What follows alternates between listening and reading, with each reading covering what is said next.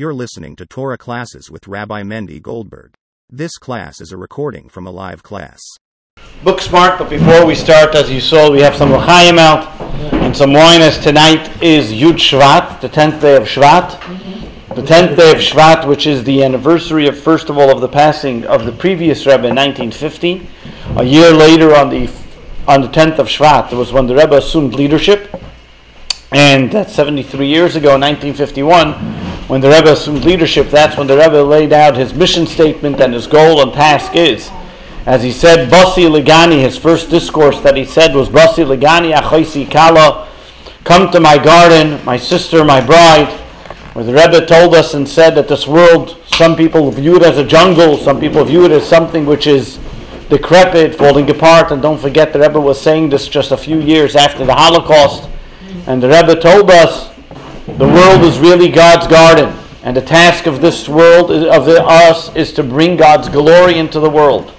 And how do we bring God's glory into the world? Is through, of course, the observance of Torah and mitzvahs, but even more so, the Rebbe stressed the fact that this is the seventh generation from the Alter Rebbe, from the first Rebbe, and just like in the time of Moses, where Moses was the seventh generation of Abraham, and Moses was the one that brought the divine presence into this world, so too it is our generation, the seventh generation, that's going to bring about the true revelation, the coming of Moshiach. And the only way that happens is if we get doing something, we got to action.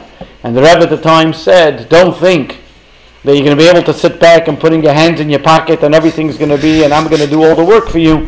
You're going to have to do the work to be able to get together and go to different places. And that's when the Rebbe continued to take to a whole new level the uh, teachings of Hasidism and to be able to bring Chabad houses and Shluchim and so on. And the Rebbe, in fact, in his first discourse, brings seven stories of the Chabad Rebbe's, of each one of them, the Alter Rebbe and so on, one chopped wood, and all the different ways of Ahavas Yisrael showing. And he said, if the Rebbe's told us these stories, means that they're giving us the energy and the ability to be able to do it ourselves.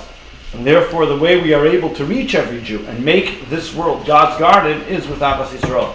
So l'chaim, l'chaim on this special day that the Rebbe charges with the mission of making this world a special world, a garden, of God's garden. Let's do our job. But the difference between a garden and a field, a field is necessary. That's where wheat and things grow. A garden's a place of luxury. So let's have the luxury, which is the coming of Mashiach. Now, Amen. L'chaim. Ah, you see? Start with l'chaim. made out of wheat. You start with a, because it's a necessity. you start with a little chaim, the class goes better. There you go. You understand everything better. So, back. Welcome to lesson two. We're going to be talking about the medrash. Interesting. We just spoke about the medrash. The first discourse that the Rebbe spoke about was the medrash on the Song of Songs, "Come to My Garden." But we'll get to what the medrash is about. Just to recap where we're up to, because it's all part of the timeline.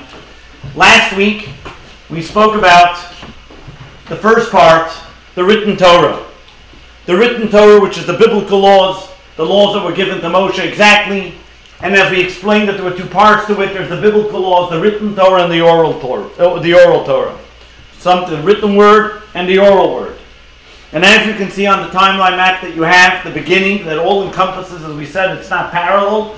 The written law, and all of this is an explan- explanation and expounding on the written law. And the oral law is what passed down from generation to generation. And as we mentioned, the written law is basically the 24 books of the Tanakh, called the written Torah, written by Moshe and other prophets throughout the time and ages. Today, what we're going to talk about is the next part, which is only the section which is called the Medrash. What is the Medrash? And I'm sure we spoke about last week, somebody asked the question, is it Midrash, Medrash? And I'm sure throughout your time studying, if you've been to any of these classes, or any class, or any sermon, or any rabbi, they've always been quoting the Medrash. Anybody familiar with any Medrash? No Medrash? No. Okay. Huh? Well, we just said a Medrash about coming to my garden, what the garden means, the divine presence. There you go. That's one Medrash. Well, there's, there's, there's a lot of them. They have those, those, Just chew one off your head. Your favorite one. I don't know. Oh, thanks. Okay. Oh, I'm sharing. Steve. no, I have one and I forgot. So. So, sorry. Okay, so I'm sure you've heard the word before. The word medrash, I'm sure everybody came across it before. But what is exactly the medrash? What does medrash mean? Is medrash a book? Is medrash a methodology? What is medrash? Medrash can mean, is it a particular series of books? Does it go in a certain time period? And we're actually going to see today and analyze and extrapolate what medrash is because the answer is they're both. It's a style of teaching, it's a methodology that we will actually be exploring and testing and seeing and enjoying today as we go through the different types of medrash that we're going to talk about. And it's also a period, a time period of when the medrash was taught. So let's take and let's analyze these two things. First of all, the word medrash. What does it mean? The word medrash comes from the word derash. In English, the word for it would be exposition, to seek out, to explain, to delve in, to make it even further than what you see, to unwrap. The written law was given to us, and so to speak, in a package. The medrash unwraps it. And when we unwrap it and decipher it and unpack it and to see what was in it, the medrash is that area of learning that expounds the text of the written law. So it takes the written Torah, as we discussed, the written Torah had a component which was called the oral Torah, and from the time of the written Torah came about, there was always parallel to it the oral law, which was the explanations, the teachings, as we're soon going to see of what it entails. So, like we explained last year, the concept of last week, the concept of the DNA that every human being has this encoded strand of DNA, and when you put it under a microscope and all the different type of algorithms that you have to be able to expound it and to see it, so too the written Torah is that DNA, so to speak, and the Medrash extracts from it laws, principles, and lessons that it has in it. Like we see in verse 1, text number 1. My words are like fire, says God, and like a hammer that shatters a rock. As the hammer explodes into many particles, so does one verse of scriptures diverge into many meanings. So you can have one verse, one word, as we're going to see, maybe even one letter, can teach you mountains and mountains of explanations, but who unpacks that for you? That is what's called medrash. The principle of medrash is, the principle of the concept of the medrash is that it takes all those layers and it takes all those things. So when you have the verse, you look at the verse, you have something which is called pshat. Pshat means simple interpretation. I look at it, it has a translation, but the problem is not always is the simple interpretation going to help me or understand it. Interesting thing, just a little of a sidebar. For example, Rashi, who is the more foremost commentator on the Chumash, on the Bible, and Rashi, whenever he aims, and Rashi's goal is to give you only the simple interpretation. You will notice, however, that many times Rashi brings a medrash. Why? And Rashi will say, and there's rules into Rashi, the Rebbe made hundreds of rules when it comes to Rashi. And one of them is that when he doesn't have a simple interpretation, or when the simple interpretation is not easily understood, he's going to go to Medrash. Because not always can we go with a simple interpretation. But the first level is to see the simple interpretation. Medrash then takes it to a step higher, takes it to the expounding and going a step further. All those additional layers that are contained within the word, between the lines, before and after, whatever you don't see, that's all medrash. So now that we got number one, what medrash is, medrash is beyond the understanding, so to speak, of what you see. What is the medrash? The medrash splits up into two types of medrash. There are a number of different types of midrashic teachings that we have. So first of all, this is just showing you the timeline. Oh, here we go. There are two types of medrash. There is the halachic midrashim, as you see on the top, and then there are the agadic midrashim. And you'll notice also, just over here, we'll get to it in a moment, but you'll see the timeline of the halachic midrashim end with the time of the Talmud, right after the period of the Talmud, about 400 years after the Talmud, while the halachic agadic midrashim go on for a much longer time. What is the difference? What is halacha? Halacha is the field of Torah law. And as we know, most of the Torah, the objective of the Torah is to tell us the laws that we have to behave and how what we got to do. The mitzvahs and the Torah. But how do we know all the laws from the Torah? The Medrash derives from those laws. The Medrash helps us understand and takes a process of understanding and articulating and deriving from different words in the Torah the particulars in how we do a mitzvah. That medrash, that halachic midrashim, as I mentioned, stopped after a certain period, and that is because only until the end of the closing of the Talmud were they able to derive from the Torah in the actual laws. However, agada, the word agada, which means explanatory or talkative, are non-halachic teachings, and they are more moral, philosophical, and mystical teachings, as well as stories, parables, and narratives that come into the Torah. Like a Agada. Sorry? Like a Agada. I, that's what the word agada means, the agadic madrashim. Now, for example, just to give you a little bit of an example here, medrash agadic madrashim will include types of madrashim. You can have legal expositions, historical narratives, moral and ethical, philosophical, parables, and Torah commentary and lives of our sages. You can look in Figure 2.1. You can see different references and examples of it. For example, a legal exposition, as we're going to talk about later today, where you put the tefillin. Historical narratives is Abraham's early years. It's not mentioned anywhere in the Torah until he's 75. It's all a medrash. Moral and ethical teachings, the power of our speech. Philosophical and mystical teachings, paradoxes between pieces of Bereshis, as going to talk about soon. Parables, Bereshis Rabbah, Torah commentary, biographical accounts, and so on. As we said earlier, the term medrash is used as we, in these two types of forms. On one hand, it's a general type of Torah exposition where it can give you all these different types of things, but on the other hand, it's also specific and records a certain level of Torah exposition, and that covered a certain amount of time, approximately from 100 BCE to 500 CE was the period of what we would call Medrash, and you saw in your timeline before.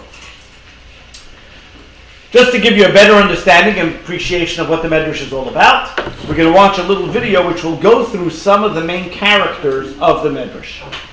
Welcome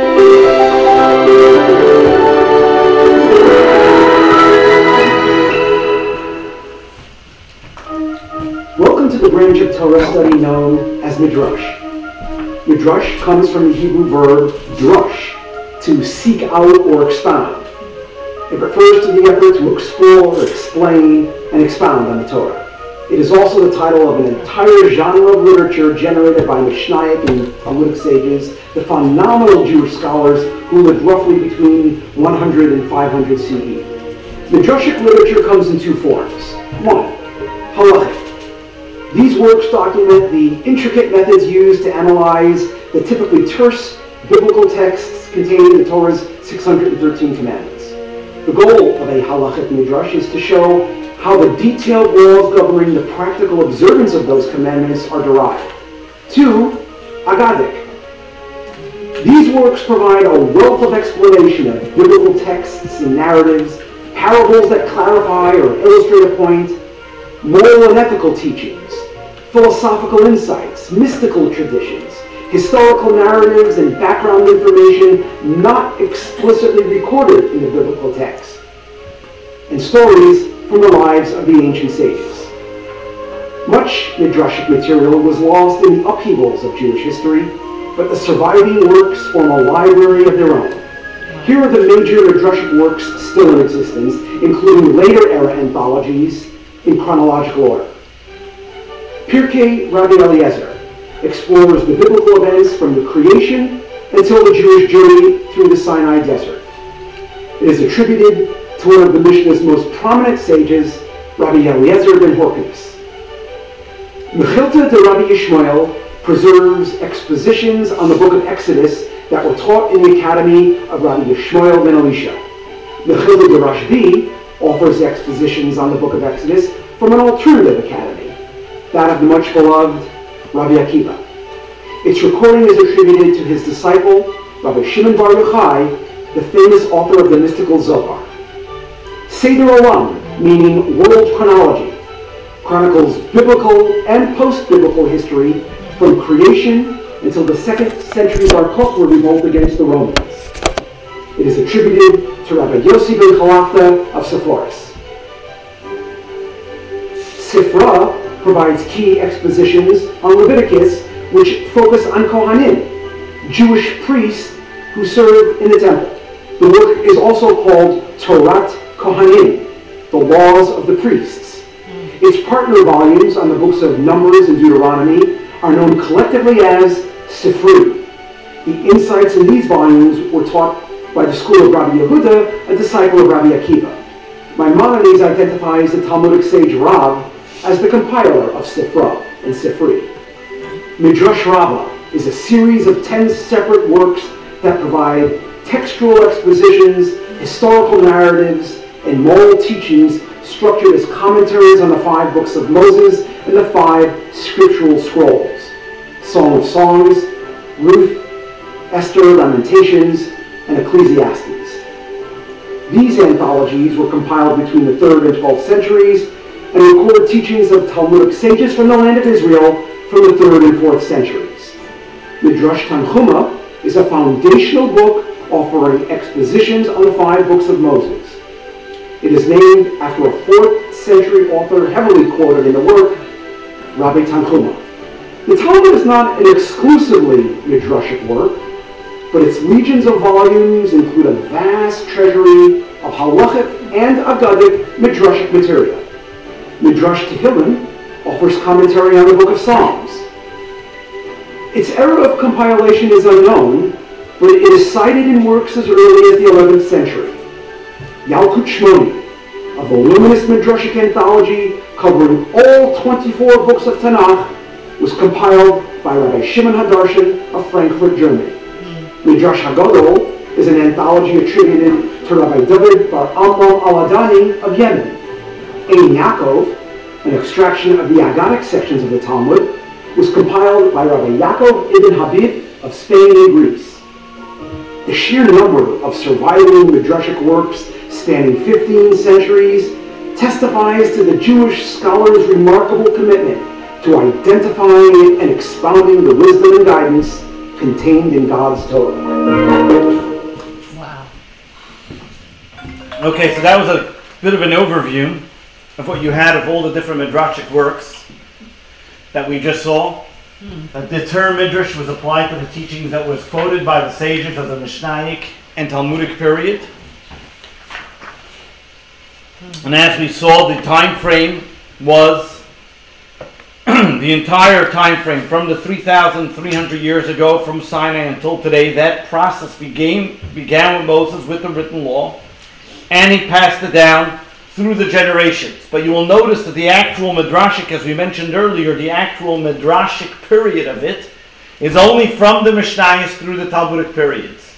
And as you see over here on your little uh, time chart there, it's from 100 BCE to 500 BCE. More than 1200 years since the revelation of Sinai, the oral law was exclusively oral. As we mentioned last week, until Rabbi Yehuda Nasi came and codified the Mishnah, and then later on was expounded into the Talmud, and only then did the oral law only start to be uh, documented, and for the reasons that we're going to discuss next week. But consequently, the earliest midrashic works were compiled in the years following the completion of the Mishnah, in the times of the Talmud, as we'll talk about the Talmud when we get to in the next uh, few lessons. The sages who lived afterwards, just to show you that little period there. So, as we mentioned, the oral Torahs remained exclusively oral, and only during the time of the Mishnah era did the documentation begin. I'm just catching up with the slides here. Here we go. The teachings of the sages of the compilation of the Talmud. That means until the Talmud, once the Talmud was completed, and there are midrashim that are until Talmudic times, the midrashim that came after Talmudic times, though they are still considered agadic midrashim, they do not carry the same weight as the ones during Talmudic era, just because of the quality of the sages, as well as many things got lost, and the and the ability to be able to develop and to continue to talk about the um, to delve into these different types of halachic midrashim did not have at that time as well. After the Talmud, there were no longer any more legal expositions that were taken out of the words of the Torah. So, as we're going to learn later on, we're going to see that there were certain ways how we derive laws from the Torah, in up until the Talmudic era. That means during the Talmudic era, they were able to analyze, and a lot of the Talmud talks about analyzing, looking back and forth to these sections and these parts of the Torah. So the halachic medrash ended with the time of the Talmud. The agadic midrash continued even after the time of the Talmud as well. So what we see over here is when we talk about medrash, medrash so far tells us that it's expositions, whether agadic or halachic, in understanding the written law, and it run concurrent together with the written law, and was usually only transmitted orally until we came to the Talmudic period. When we talk about medrash, generally, when most people mention the word medrash, what are they referring to? Usually they're talking about mystical parts of the Torah, parables and stories. Just to give you some examples, as we mentioned earlier, Abraham's life in the Torah begins at age 75. The whole story that every Jewish child knows that Abraham looked to the sun, he said, Are you God? And you, are you God? And then he looked to the stones and looked to the rocks and lived in a cave and he was thrown into the fire by Nimrod. That whole story is not in the Torah. It's learned out of two words, Ur Kasdim. Where he lived in Ur Kasdim, that's how we know the whole story of, of, what, of, of Abraham being thrown into the fire about the first Jew. The first mention of Abraham in the Torah is when he's 75 years old. The Medrash is what tells us that whole story. That is called Agadic Medrash. Mm. Or the any, any other fascinating parables that you find in the Medrash, as we'll get to some, How whether they cap, huh? How did they get to them? Because of the oral law that was passed down from one generation that the rabbis discussed about expounding and expositioning of the Torah, as we're going to see in a moment. Um, I, I have a question. Yes. There was um, another story with Abraham where um, he had, um, you know, his father was like um, the minister for Nimrod. Yeah, and he uh, knocked an idol over, and then his right. father- That's all in the Medrash. Oh, cool. That all Yeah. those stories. That's exactly my point. All Yeah. those famous stories that you know. Yeah. Those are all in the Medrash. That means they were transmitted orally from one generation to generation. They are part of the oral law. But that's what we would call Medrash. That's not part of the simple interpretation. When I learn the Chumash, if I learn the written law, it doesn't tell me laws. That story is not a law. That story just tells me about the lifetime, which we would call the Agadic part of the Torah. Are there similar stories for Isaac and Yes, Jacob? there's similar stories. Some of them we do know, as we just saw. Yeah. Many midrashim were lost, so we only have what we have. It's basically like his neighbors saw it and they passed it from generation Not, to generation. not necessarily his neighbors. Not, no, no, Not no. his neighbors, but No, Moshe, around him. how do we know the Torah? Let's just go back a second. The way we know the Torah is because God, especially until Moses was born, was because God dictated to Moses what should write in the Torah. Together with what God dictated to Moses, what he should write in the Torah, was given with him a oral law as well. That Moses was not supposed to write down. That he only passed down to the sages. So when Moses taught the Torah four times to every single one of the Jewish people, he told them what was written, and then he also told them, and that was passed down from one generation to the next until it was finally documented in Talmudic times. So for 1200 years you had Medrash coming along. But it was only then discussed, elaborated, what this person learned from his teacher. Now, the more Jews there were, each Jew or every Jew passed down different stories to their generation. And what the Medrash did was cull together all those stories and put it together. As we're soon going to see, get a few samples of it, you'll get a better feeling of what's going on. Halachic Medrashim are no less fascinating. Because halachic medrashim today, what we know about in halacha, in code of Jewish law, how we behave, and many of the halachas, as we're soon going to see later on at today's class, we will see that also these are derived, how I learn from certain verses, what I meant to do into practical day-to-day halacha, and later on we have some sections that we're going to talk about it. So let's take for a few moments, we're going to look at the first one, which let's take for example, a halachic, a medrash, a medrashic parable. And here's a classic medrashic parable. One that you probably heard before, but let's take it into context. The parable is as follows. Text number two on page 64. When iron was created, the trees started st- trembling. Said iron to them, Why are you trembling? If no tree among you enters into me, that means if I don't have a handle for my blade, not a single one of you will be hurt. What is the Medrash saying here? The Medrash is telling us an iron says to trees. Here's a parable. Iron's tre- uh, the trees are trembling when iron was created. Why is iron trembling? Because iron can knock down trees. What does iron respond to trees? I cannot be without. Know, I can't work unless I have one of you. What is the parable for this? It's obvious. We are strong. Nobody can hurt us. The only one that can really hurt us ourselves. is ourselves. Now let me ask you a question. This seems like an obvious, obvious lesson that you can learn from a parable. But why can't the Talmud or the Medrash just say it very clearly? Why do I need to use a parable? A parable? Why do I have to say it in a story? Why do I have to create that there was a, a tree and iron? Just say, you stick together, you stay strong. But every teacher will tell you, and every lecturer, sermon, always has a good story. You need to Especially. Jews like to have stories. Why do we put stories? Why do we put parables? Because the more stories you have, the more parables you have, the more real it becomes to the individual. People need to The. Medrash is about teaching us lessons. The Medrash is about making something real, making the Torah real to you. And because the Medrash is about making it real to you, something that's abstract, if I were to give you a lecture and say, you know, you guys got to stick together. Thank you very much. Have a nice day. But all of a sudden, I come telling you that there's an iron and there's a tree. It gets you thinking. It starts saying, okay, what does it mean? Why does it mean? You start analyzing it, you start thinking about it, and all of a sudden, that that language speaks to the individual that they should all of a sudden take it to heart. A parable is a disguised package. And what you have the ability, and what's another great thing about a parable is, is that just because to me it gives me one lesson, to somebody else it can give them another lesson. Mm-hmm. And the more I and the more I unpack it, the more lessons I can learn from it. So it can mean to stay together. It can mean that you have the ability to knock the only way you can knock down a tree if you have an enemy is if you only use the enemy's tactics. And there's so many different layers that I can use from this parable. All I need to do is unpack it.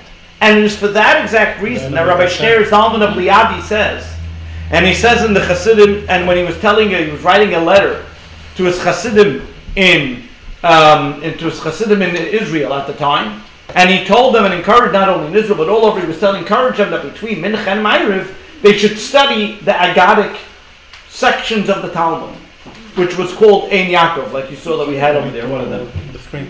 What? Why? Why? Oops. Why did he tell them to study it? And he says because he encouraged them to study Ein Yaakov, and that was because, as he writes the words over here, you can see it in text number three. Most of the esoteric wisdom in the Torah is hidden in the Agada of the book of Ein Yaakov. Most of them, that means through the passages we discover the great insights that they contain. When we look at the esoteric teachings of the Torah, we look at the parables.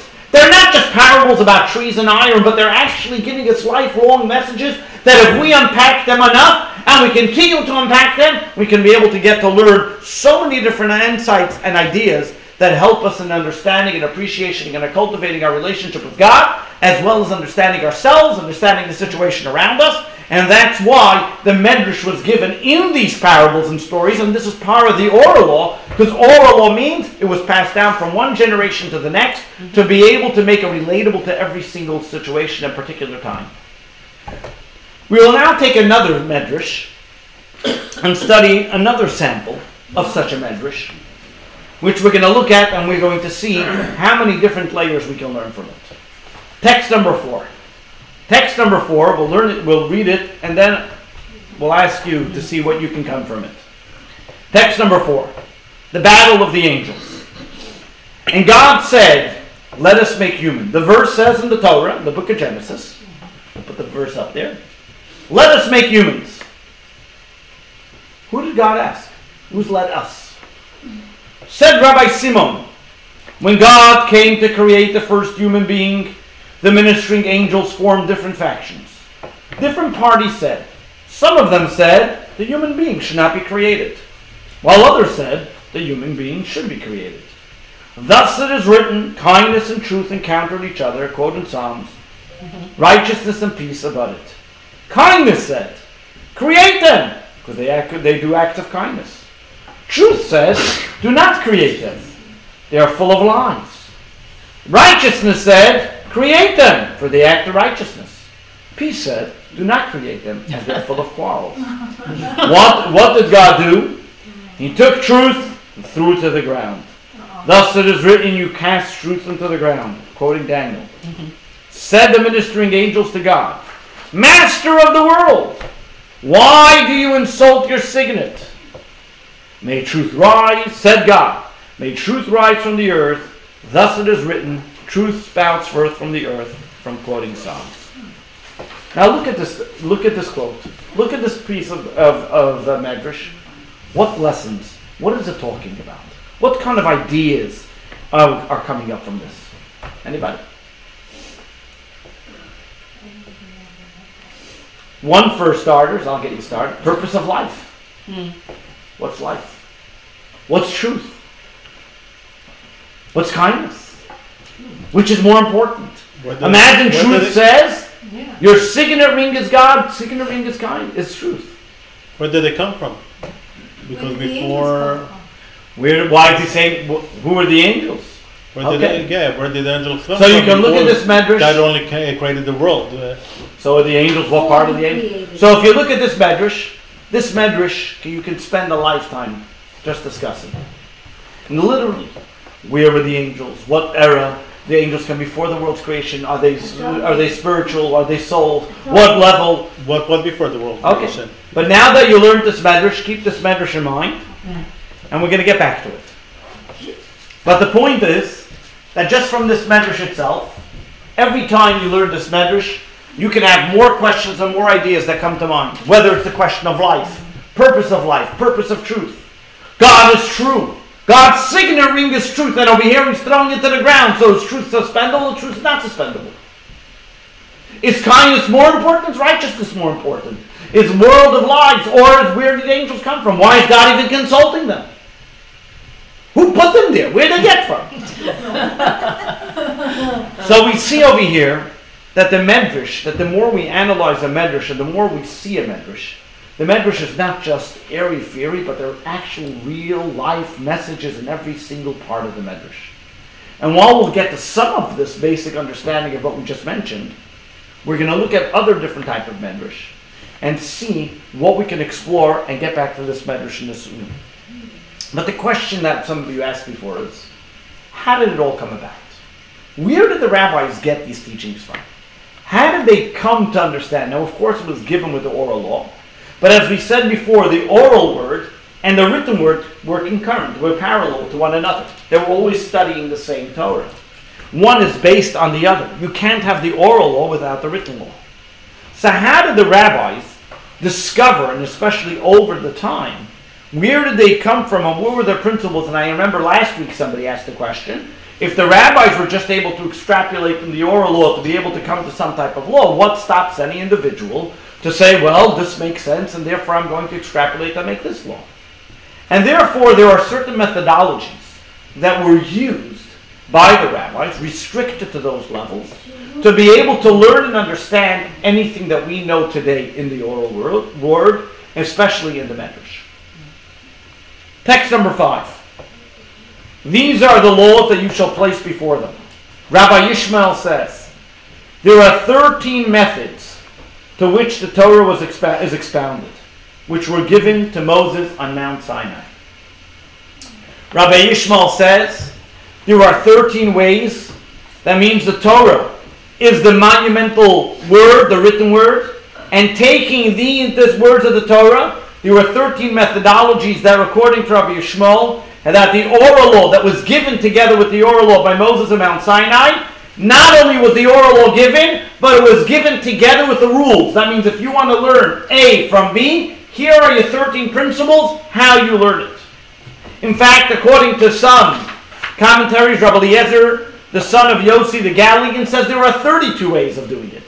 The 32 ways may be more of an expansion of the 13, but there's the 13 principles. We say it in our prayers every single day before we start. Rabbi Yishmael, Rabbi Shleishas, Rabbi and Nidreshes. There are 13 principles of how we can expound and expo- and talk about the different types of ways how we learn from the Torah. So everything that we learn in the Medrash, in the oral law, has to be within the perimeters of these 13 ways of learning. Today, We're going to take four of those 13. We're not going to do all 32. We're not going to do all 13, as it will take a long time. We're going to take four samples of how the Torah is derived and how the written law gives us the ability, the springboard, and the ability to learn the oral word from it. What are those four? So if you look in figure 2.3, there we're going to learn about four of these ways. The first one is called, and we're going to get through them. I'm just going to give you a little bit of an overview what it is right now, and then we'll look at each one individually. The first one is called kal v'chomer. In English, it's called logical deduction. The second one is called ribui umiyut, textual exposition. The next one is called a hekesh, gezeira shava smichus, which we call association. And then al tikra vayikra el vayakri, it's called alternate readings. What does this mean? So let's go through each one of them, and we'll give some examples. Some of them are actually in the written law itself, and some of them, oh, we'll, oh, we'll see where they come from. The first one is a logical deduction. Logical deduction is a case called kal v'chomer. Liter- literally translates, kal means light or easy, chomer means straight. What does it mean, a logical deduction? That I say that if true by B, then it's certainly true by A. That means if in a stricter situation, I for sure say this is the situation, then in a lenient situation, I would also definitely say it's that. A classic example of it is found in the 44th chapter in the book of Ex- in the book of Genesis with the story of Joseph. What happens? So what happens over here? It's actually quoted. This is actually in the Torah. This Kal V'chomer. Mm-hmm. And what does Joseph tell his brother? What do the brothers tell Joseph? Behold the money that we found in the opening of our bags. We returned to you from the land of Canaan. Then would we steal gold or silver from your house of your master? So let's get a little background of what happens here. This is an exchange that's found in the Torah, the book of Genesis, where Joseph and his brothers are meeting up with each other in Egypt. As we know, Joseph was sold by the brothers to Egypt. The brothers realize there's a hunger. They come down to Egypt. They see that the viceroy of Egypt is there selling the food. They have no clue that it's their brother, Joseph. And first they come, they buy the food. They accuse him to be spies. And he says, the only way that I'll know that you're not spies is if you go back and you bring your younger brother. On their way back, they all notice that the money that they paid to buy their food Back was back in their bags. They come back down to Egypt with Be- Benjamin. They come back with the money that they want to return, that was returned to them. And they uh, sit down, they have lunch with the viceroy of Egypt. As they're leaving, the guards catch up with them and they catch Benjamin with the goblet that was found in his bag. And over here, they're accusing Benjamin for stealing the goblet. The Torah over here argues and says, the brothers argued to Joseph and said, Look, the money that you returned in our bags, we brought back. Did we have to bring it back? No. So if we're so honest that we're returning money that we didn't have to, would you accuse us that we're stealing? There's a cow. What's the cow? Which is the lenient, so to speak? That money I didn't have to, I brought back. How much more so money that I that's I know everybody who says doesn't belong to me, I wouldn't take. That's what's called a logical deduction. So in this case, they were saying the brothers returned the money found in their sacks. Certainly, they wouldn't steal silver goblets, which is a more severe scenario. Let's take another scenario. This terminology is what we call kal v'chomer, a logical deduction. And therefore, we say the argument is if the case is in A, so then of course it would apply in B. Let's take a case where this would apply into a law. This is agadic. Now let's take this same scenario and apply it to a law of the Torah. The law of the Torah says in the book of Exodus as follows text number 7. And this we'll call the roadside assistance law. It's not uh, AAA. when you see the donkey, when you see a donkey of your enemy collapsing under its burden, and you're inclined to desist from it, assisting him, assist, you must assist with him. Okay? So what's the scenario? The scenario is you're walking down the street and you see a donkey that collapsed because those days, of course, they would be carrying loads of donkeys. Uh, donkeys would be carrying the load, and it's telling you you're supposed to stop Do stop whatever you're doing and help the owner of the donkey unload the donkey's burden and then help him back, get it back on so that he can get back on his feet. This obligation is one of the 613 commandments to help somebody in need on the side of the road. They say a very interesting story, talking of which, uh, helping people on the side of the road. The Baal Shem Tov students were once studying together, and the Baal Shem Tov taught them that anything you see in life, you always have to learn a lesson how you can serve God. And once the Baal Shem Tov students were sitting and learning Torah, and they, one of the students here crying from outside. An old peasant had his wagon got stuck in the mud, and there was no AAA for them to call, so he went to the closest synagogue to get some help. He knocks on the door, he sees a bunch of scholars sitting there, he says, Come help me. The peasant, the Polish peasant said, Come help me. They said, well, We're scholars, we don't we can't. We can't. And he responded and he said, Mojits, mojits, niachotchits. You can, you can, but you just don't want to. When the students of the Baal Shem Tov heard that, they reminded themselves and they said, Yes, we have to learn a lesson how we can serve God. Many times we throw up our arms and we say, We can't, Ah, it's not for me, I can't. Mudgets, mudgets, you can, you can. It's just a question, do you want to? So when you see a friend, back to our case over here, the interesting thing is, how does the Torah present the case? Whose donkey does the Torah say it is? Your enemies. Your enemy's donkey. What about if it's your friend's donkey? Should I help? If the Torah tells me I have to help my enemy's donkey, how much more so that I have to help when if it's my friend's donkey? So when the, you don't have to say, well, oh, only I have to help my enemy. If that's my friend, I'm off the hook.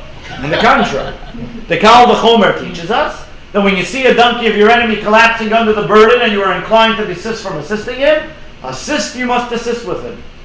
The law of assistance applies to one's enemy, and therefore logically it applies to your friend. But here's a little interesting where it gets interesting. Text number three. Uh, text number eight, I'm sorry. Text number eight.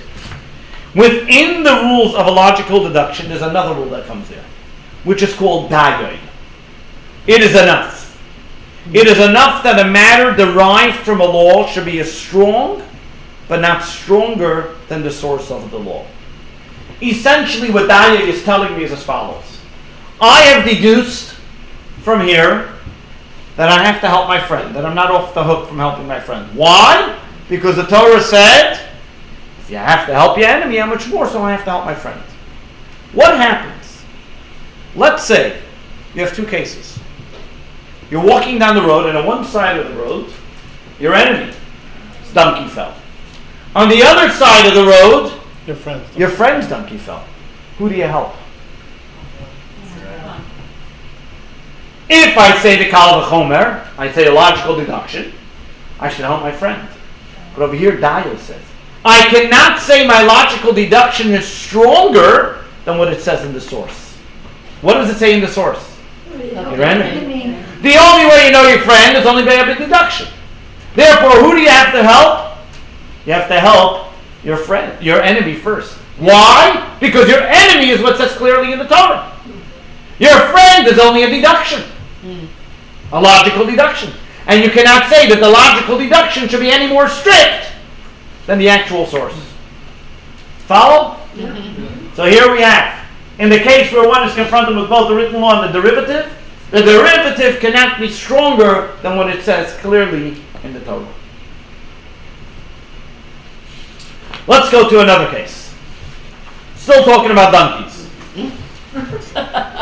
Let's move on to a second madrashic method that we spe- uh, spoke about before textual exposition,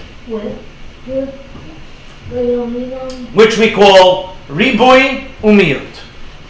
I have a place in the Torah where it says a lot of stuff. Why is it telling me a lot of stuff? Because it's coming to tell me something extra. That means we know that the Torah is exact. There's no word in the Torah that is superfluous. Every single letter in the Torah is there for a purpose. And if the Torah has a duplicity, seemingly a duplicity, that means the Torah is here to teach me something that I wouldn't have known without it. So here's, let's try it. So let's go to text number seven again. Text number seven. What does the Torah say? When you see your donkey, your enemy collapsing under its burden, and you're inclined. To desist from assisting him. Listen to the words here. Assist, you must assist. Make up your mind. If I'm assisting him, why I must assist? What's the duplicity? Why is the Torah seemingly telling me some extra words? Assist, you must assist with it. Why is there a need to say that? Just say, help him. assist, you must assist.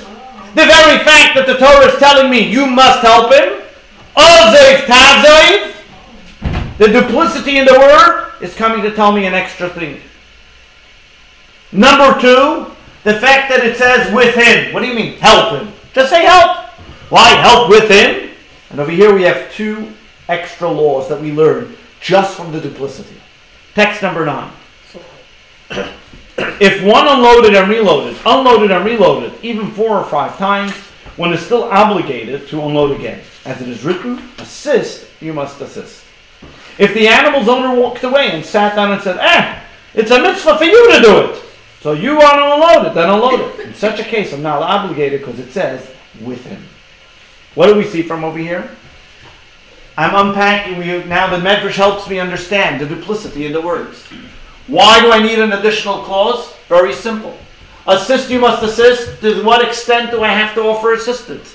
That even if I take it off once and it falls again, and I take it off again and it falls again, I take it off again and it falls again, I still have to help it. Why does it say imoi with him? Because if the guy says, okay, I'm going to go take a break, you fix it for me, you change my tire, have a nice day, then you don't have to help him. Why? Because it says imoi.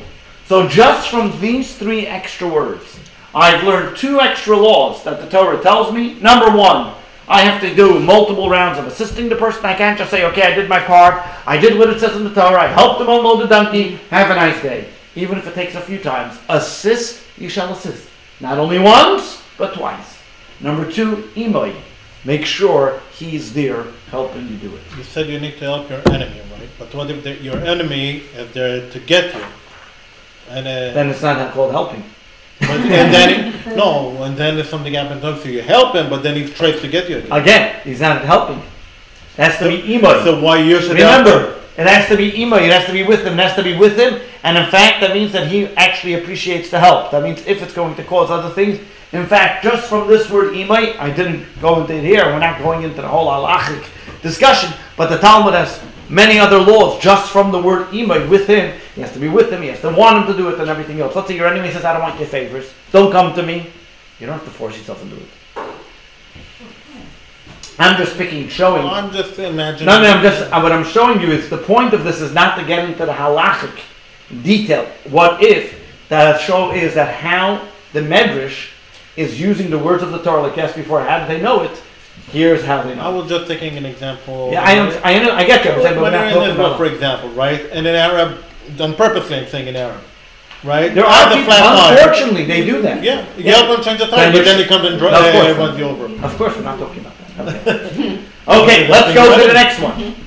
The third method that we mentioned before we're going to do is the association method. And here's a halachic. The next method that we're going to talk about of the Torah exposition is deriving a law by association.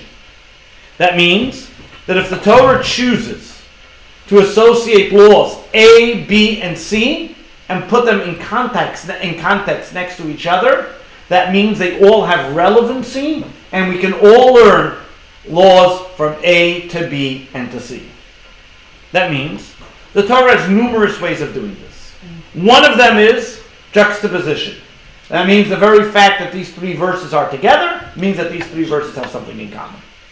Another way of explaining it is sometimes you will find the Torah says if it uses the same phraseology, that for example, it uses the word like this, this in case A, and it uses the same phraseology in case B, then it's called Gezeira Shava. By tradition, we know what those two teach each other, and that's how we know it.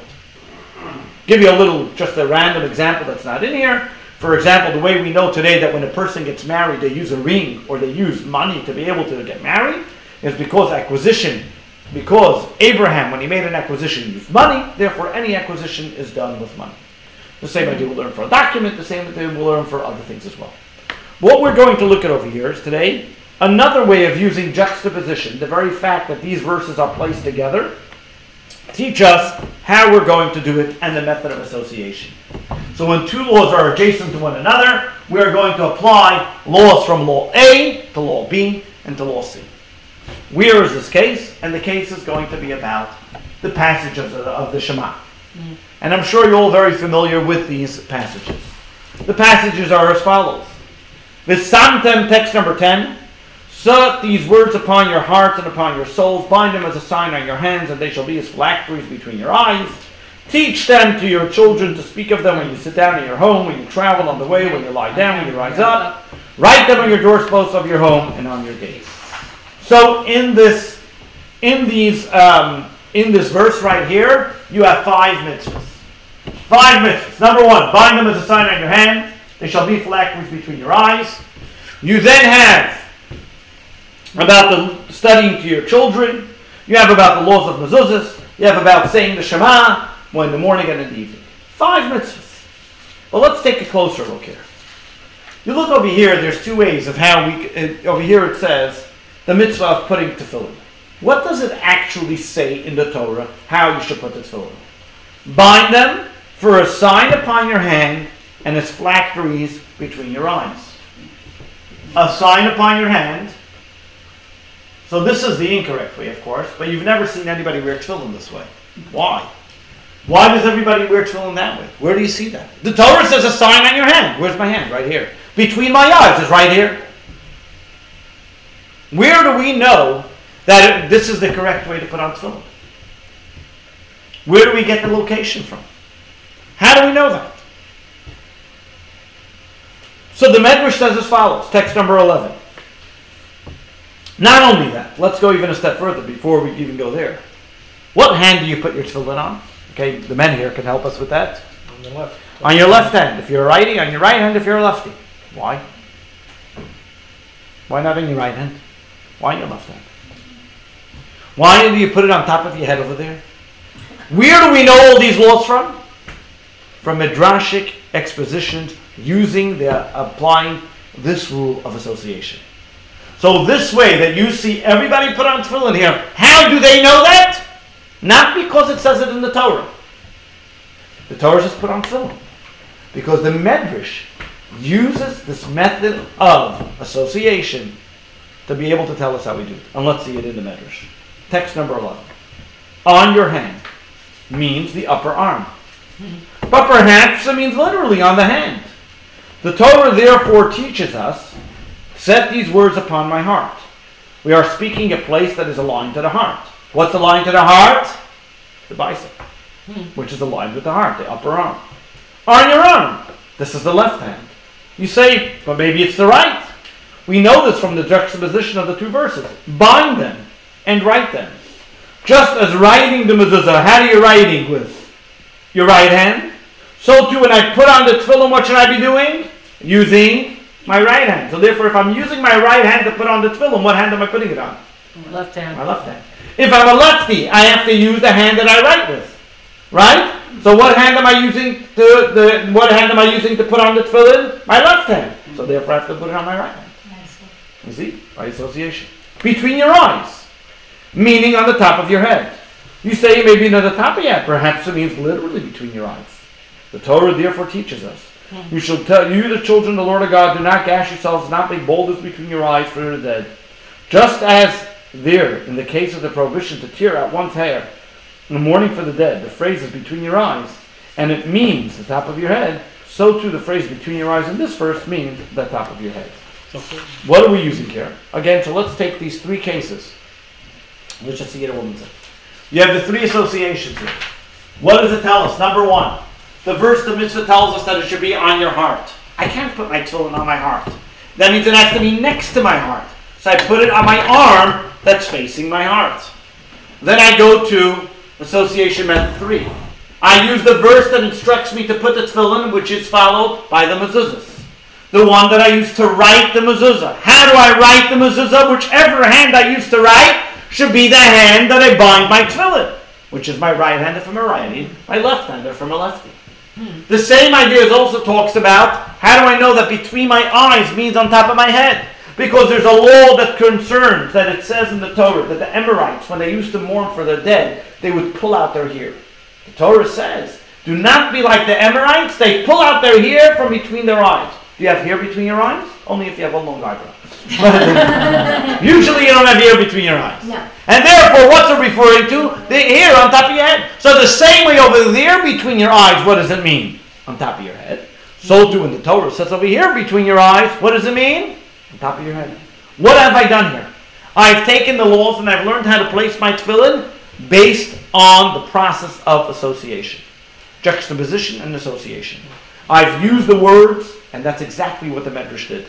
The Medrash took the written law, gave us the halachas, gave us the laws based on the- these principles that Rabbi Yishmael set forth for us and explained it to us, and we now have the law what we do. Yes. So, where did it say, for example, that you need to it? That's minhag. That's Huh? a custom. That's a custom, because I wanted to ask you, because when I was in Israel, told me over there in Jerusalem, they do eight times. That's why you'll know that you'll notice eh, the tefillin being on the bicep. Right. That is the mitzvah of the Torah. Here and here is the mitzvah of the Torah. The cut the the amount of times we roll on the strings and everything. That's all minhag. That's all custom. That's why, for example, if somebody has a broken arm but they still have a muscle, but have well, this part, they have to put the tefillin on. That's still the mitzvah. What happens if a person doesn't have a head? Does he still put on his head? No. What? If he doesn't have an arm, If he doesn't have a head, does he still put it on his arm? He's dead. no, he's dead. Oh. Just making sure you're No, listening. I just thought they already. I just wanted to make sure you're listening. That's all. Put on. Let's go to the fourth one. And here's the fourth one. And the fourth one is what we'll explore today is probably the most fascinating out of all of them. The fact that every single word or sentence in the Torah can be read in numerous different ways. Not only read in numerous different ways, but also understood simultaneously many different things. That means you can have one word that can give you a, a plethora of different items and different ideas just from the one word the way you read it. There's a popular English grammar book that has the title "Eat Shoots, Eat Shoots and Leaves." Right? Mm-hmm. Yeah. What's the point of the title? To emphasize the importance of proper pun- punctuation. And if you look in 2.5, you see the pictures that he shows. I think it's a panda bear, eats, shoots, and leaves. And then you see the guy shooting, eats, shoots, and leaves. The difference is where the the Godfather. exact same, exact same words. The difference is different context. where the comma is. Right? Or you know the story about the woman who told the editor, the wife of the editor, who told her husband, he says, Can you go to the store and buy me milk? If there's eggs, buy me a dozen. He comes home with a dozen milk. Oh, God. Oh, no. Right? Okay. Went to Costco. Oh, It's all a matter of the comma. Where you put it. There you go. So over here we have the same idea. You have the caption on the left that describes the diet of the cuddly panda, and the caption on the right, on the on the right is describes the scene of some mobster movie. No, Both of Godfather. these. Oh, there you go. I'm sorry, I'm not familiar. No, But- Godfather one. Okay. You know better than I do. Both captions consist of the same three words, but the difference is only where the commas. Now consider this fact. The Torah does not have any commas, any periods, any semicolons, any colons, any punctuation. Wow. Nothing at all. No dashes, apostrophes, quotation marks, capital letters. Guess what? There's also no vowels. Unlike the English language, where Hebrew, where words itself, where letters itself are used as vowels, the Torah does not, alphabet does not have that. There are no vowels in the alphabet. There's no dots and lines, there's nothing behind it. Of course, when you read in the Siddur, you see the vowels and they place the vowels before you. But if you open up a Torah scroll, any of the 24 books of the Tanakh have zero vowels in them if you open up in their actual scrolls. That means if you look at the letter bet, that letter bet can be bet, it can be vet. You look at a shin, it can be shin, it can be sin. Tough or suff. And it can actually make a difference in translation as well. So what that means, just take for example, just take for example the difference between Hebrew and English. If you look in figure 2.6, it gives you three options. The difference, it takes those words, eats, shoots, and leaves. That's when you have the constants, the vowels, and the punctuation.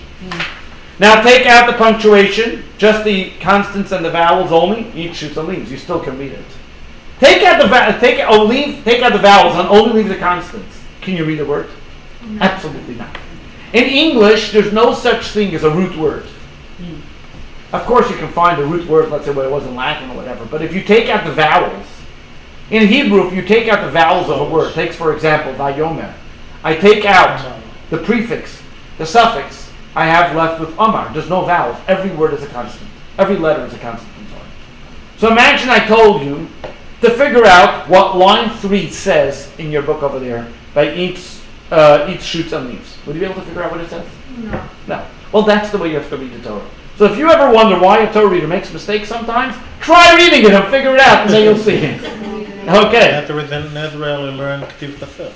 Huh? That's the reason in Israel you learn with, uh, uh, Ktiv Chaser. One second. So now the Torah, of course, has vowels that we see in the Chumash.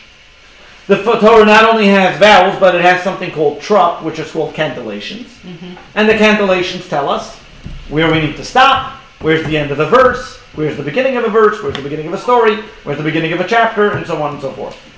But how do we know those vowels and cantillations? Not because it's written in the Torah. They were given by Masorah. They were given by tradition. Passed down when Moses taught the Torah, he taught them where we stop, where the beginning. If you open up the book of Maimonides, for example, a few chapters in the book of Maimonides explain and show where every single stop is in the Torah, which verse begins, where it ends. And that's how we know today where we have about the different scrolls and so on. So the scrolls, not only the five books of Moses, but any scroll, many communities, they read the Haftorah from a scroll, or for example, the book of Esther, also has no vowels, no cantillations, no, pu- no punctuation. It's just one, just letters. The obvious question is, since we know today the correct vowels, why aren't they written in the Torah? If I know today what the correct, it'll make it a lot easier for a Torah reader. Tell you that much. Just put it in. Put it in with a pencil. Put it in with a pen. The next the scribe that writes it should put in the vowels, put in the cantillations, and it'll be easier to understand. The Radvaz, Rabbi David ben Zimra, who served as the chief rabbi of Egypt from 1517 to 1553, and we actually mentioned him on Monday's class, those that, about being in Egypt, says as follows. Very interesting. Somebody asked him this question, and to one of his responses, text number 12. You asked, why are the vowel marks not written in the Torah scroll? Seeing that it was all given from Moses on Mount Sinai, likewise, it would have been fitting that the cantillation mark should have been written in the Torah so that the reader can read smoothly, without error. Indeed, the cantillation marks will sometimes explic- explicate the meaning of the text. Good question. I agree with the question here. The answer the letters without the vowels and the cantillation marks have numerous meanings, various possible compositions, and even contrary readings. Each and every letter contains facets within facets and mysteries within mysteries. If the Torah was vowelized, it would be finite and limited, like the matter that has been given to definitive form, and it could not be expounded. This is why the sages say there are 70 faces of the Torah. For this reason, we are not permitted to write the vowels and the cantillation marks in the Torah scroll, but they are recorded in the Chumashim, in keeping to the principle it is a time to act for God, so that the rule of the reading of the Torah should not be forgotten, as done regarding the rest of the oral Torah. An interesting thing he says here. Technically speaking, we shouldn't even have a Chumash with the vowels. The only reason why we have a Chumash with the vowels is because you can see, practically, that people forget. People forget what the proper pronunciation is. Therefore, unfortunately, it had to be written down because people were forgetting what it is. So, because people were forgetting what it is, that's why we wrote it down. The ultimate reason of why it's not written down, he explains, is because once you put a vowel to it, what have you done? You have limited its translation. The Torah has many different translations. There are many different ways of each word can teach you. And because of that, it doesn't have any vowels in the Torah. Because every single letter and word in the Torah is telling you more than 70 meanings. We're going to take one of those samples today. That we're going to see a duplicity or a double interpretation in the same exact words and giving us a better understanding and un- an appreciation for what those words mean. So, let's look at the words. The words are up right here. Yeshev olam lifnei Elokim chesed ve'emes man This is a quote from our from Tehillim. Our first three examples were midrashic expositions, right? And they were more halachic. They gave us laws. The one that we're going to read today, this one now, the fourth one, is going to be an agadic medrash. So we so far used a logical deduction. Mm-hmm. We've used a textual exposition by association. We did alternative meanings. And now let's go on to the one of a agadic midrash, which is going to give us an alternative meaning depending, depending on how you read it. So the verse of Tehillim, this is from the written law, Tehillim, mm-hmm. the book of scriptures, and it says as follows: May he dwell forever before God. Kindness and truth shall be summoned to guard him. Reading it on the surface, what's going on here? King David is asking God. What, what is King David talking to God? Is expressing how wonderful it is to feel and to bask in God's glory. You dwell before God forever, kindness and truth is before God. He's talking about how beautiful it is to bask in God, like most of the Tehillim talks about King David's expressions and desire to always be in God's glory. But now let's examine these words. What is the first word? Yeshev. Yeshev I can translate, he will dwell. To sit hmm. or dwell. I can also translate it, may it be settled. From the word Vayeshev, and he settled there. Lahashev. Yishuv, as a settlement, to be settled.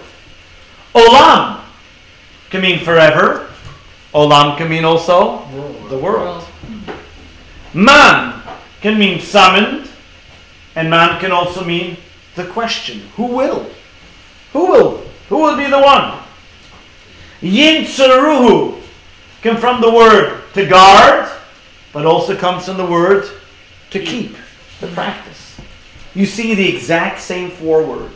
But to guard and to keep is kind of the same thing, no? Um, not necessarily. Guard means like to protect. And the reason why I'm protecting it may be because I want to keep Guard it. But it's more like to cherish. Okay. But at the same time, to keep it means to practice. Yinsaru means to practice in that case. Because while to guard means I cherish it, therefore I guard it, but I also have a way that I can say I want to practice it, and therefore I want to be able to be part of it. What do I see over here is that this same exact verse now, I have two translations. Translation A, may he forever dwell before God, kindness and truth summoned to garden. Translation B, may the world be settled before God. Who will keep his kindness and truth? Totally diametric opposites. Two type interpretations.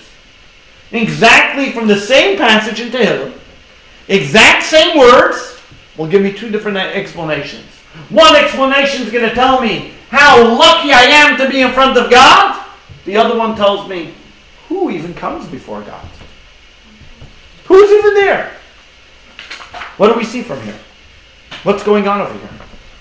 The Medrash explains. The Medrash explains that on a deeper level, in fact, this verse represents a dialogue between King David and God.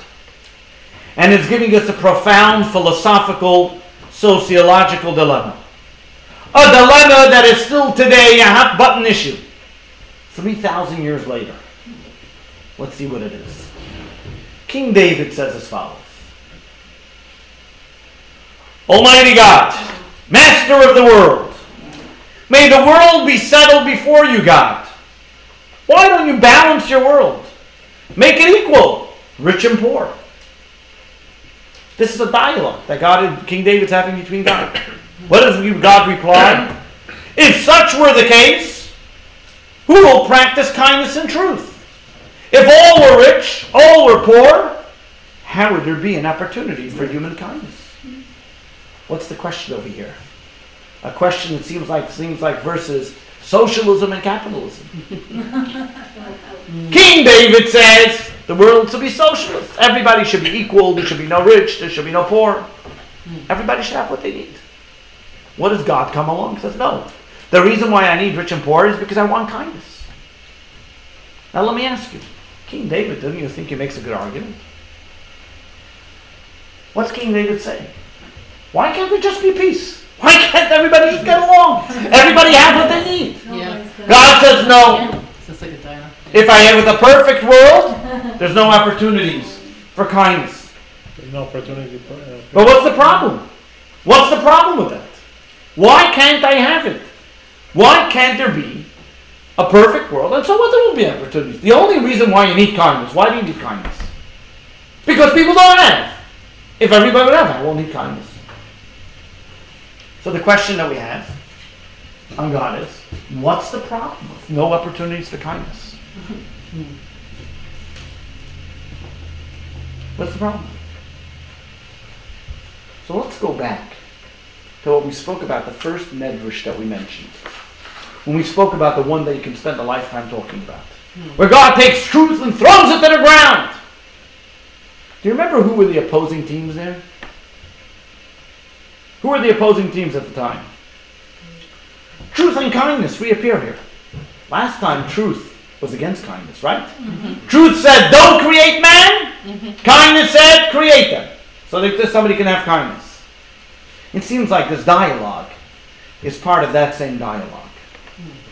The human being who in the first narrative was a source of kindness, what else is a source of kindness? What else is the human being besides being a source of kindness? What did truth say? Full of lies. evil. If I keep kindness, what else do I get? I also get this human being that's full of lies. How did it come about? And here is one way how we can understand it. Of course, King David wants, wanted what King David wants, and we all want that perfect, balanced world. But let me ask you a question. If you wanted a really perfect world, if God really wanted only a perfect world, should he have created the world then? No. The moment I create the world with human beings, what did I create? Imperfection. Fallacy. Problems. Corruption. Mm-hmm. if God wanted perfection, if God wanted equal, then why create a world? Nothing is the greatest perfection. Nothing is the greatest perfection. The moment I create a human being, the moment I create something, then I need to create something that has to be fixed on. What do I mean by this? Nothingness is the most peaceful uh, state that can possibly be. Ask a person, what are you doing today? Nothing. I'm on vacation. I don't have to do anything. I feel relaxed. There's no challenge. There's no worry. There's no going. It's no Nothing. opportunity. There's nothing. Yeah. But what else are you doing when you're doing nothing? Exactly Nothing. that. Nothing. Nothing's happening. Hmm. If the world was, uh, if, if when we have a world with human beings, what's the moment? What happens? Automatically, there's competition. Hmm. Automatically, there's rigorous uh, lies that goes on. All of a sudden, that whole equilibrium is totally disrupted. Once humans are in the picture, the moment humans come in the picture, the world is havoc. Why? Because humans, by definition, are selfish, materialistic, and falsehood exists. So falsehood goes into the world. And I don't have to probably prove it to you. Little wonder why the angel of truth said, I don't want truth to, I don't want humans to be created. Why were you uh, why was truth against humans being created in that medrash? Because they said the moment humans are created, truth goes out the window. What did God do? He took truth and threw it to the ground and said, if I have truth, I can't have human beings. Why? Because God cherished truth. God cherishes truth. It's God's signet ring. As the Torah says, the Talmud says, God's signet ring is true. That's why the first letter of the alphabet is Aleph, the middle one is Mem, the last one is Tuf, makes the word emes. God is truth, is the absolute truth. But God says, one second. As much as I cherish truth, and as much as truth is what I would wish for, but if I want kindness, if I want charity, if I want righteousness, then I need to create human beings. And I have to throw truth from the ground. And I have to be able to be able to allow truth to come back on its own once it's challenged. That means if something is not challenged, it's not really true. If something is not questioned, it's not really true. If somebody doesn't have the opportunity to not do it, it's not really charitable. What makes it charitable? What makes somebody righteous? When they have the opportunity to do something that's unrighteous and they still choose the right thing to do. What makes somebody kind? They have the opportunity to be selfish, mm-hmm. to keep it to themselves, and then they decide to be kind. What's something true? What makes something true? If everything's exactly the same, is there a difference between truth and lies? Is there a difference between kindness and non-kindness? The only way you can actually define and see what something is kind, true, or righteous is when you have the opposite, when you have the corruption that's there. Create the human being, you got the corruption. You got the lies. You got the opposite of kindness. Now that the human being decides to be kind, now that the human being decides to be righteous, there you have the reality. There you come out, and that's what, and all of a sudden that comes to the truth. What's a tranquil world? Nothingness is most peaceful state we can possibly imagine. Why did God create the world? A world of strife. God desires kindness and righteousness over truth and peace. Only in a world that's populated with conflicted human beings can righteousness be practiced. Basically, just let me finish this point. What God needs us to be able to bring that level of righteousness, to bring truth back up from the ground. And how does that happen? Only because He created us with that desire not to do it. And then when we decide to do it, we've then retrieved it and brought it back to its original purpose of creation. Yes, that's your question. But when first God created Adam and Eve, right? So they really were, until they ate from the apple or whatever, wasn't it perfect? It wouldn't have stayed if they didn't do that? It's a very good question. And we actually discussed this in a previous JLI course, uh, Secrets of the Bible.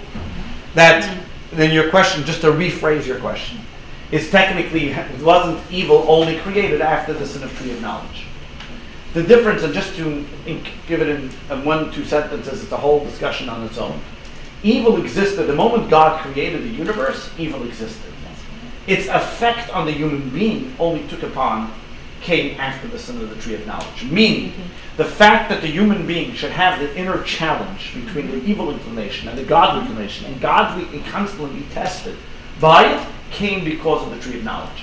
That's why it was called the tree of knowledge, that the human being was then consciously tempted by evil.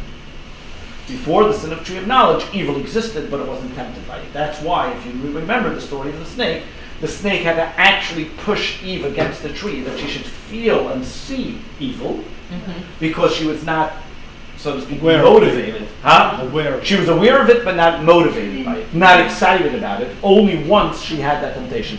But the very fact, let's even go a step further, the very fact that she was tempted by it, when she wasn't allowed to have it, shows you that evil existed. So the very so and that's why if you look, the problem, and that's why Adam is so to speak blamed in that, because Adam said, Don't touch the tree when God said don't eat from the tree. And when she touched the tree, she saw that nothing happened to her. So she saw evil is not as bad as they make it, and let me ingest it, Right. not let it just be on the outside. And once she ate it, then evil became part of the human being. Before the sin of the tree of knowledge, we were tempted by evil, but it was not part of our psyche. But basically, it's only after Adam ate all- from the apple. Both of them. But what would happen actually if he would not eat the apple? What if? Both. Text number 16, let's see it in the words of the Rebbe.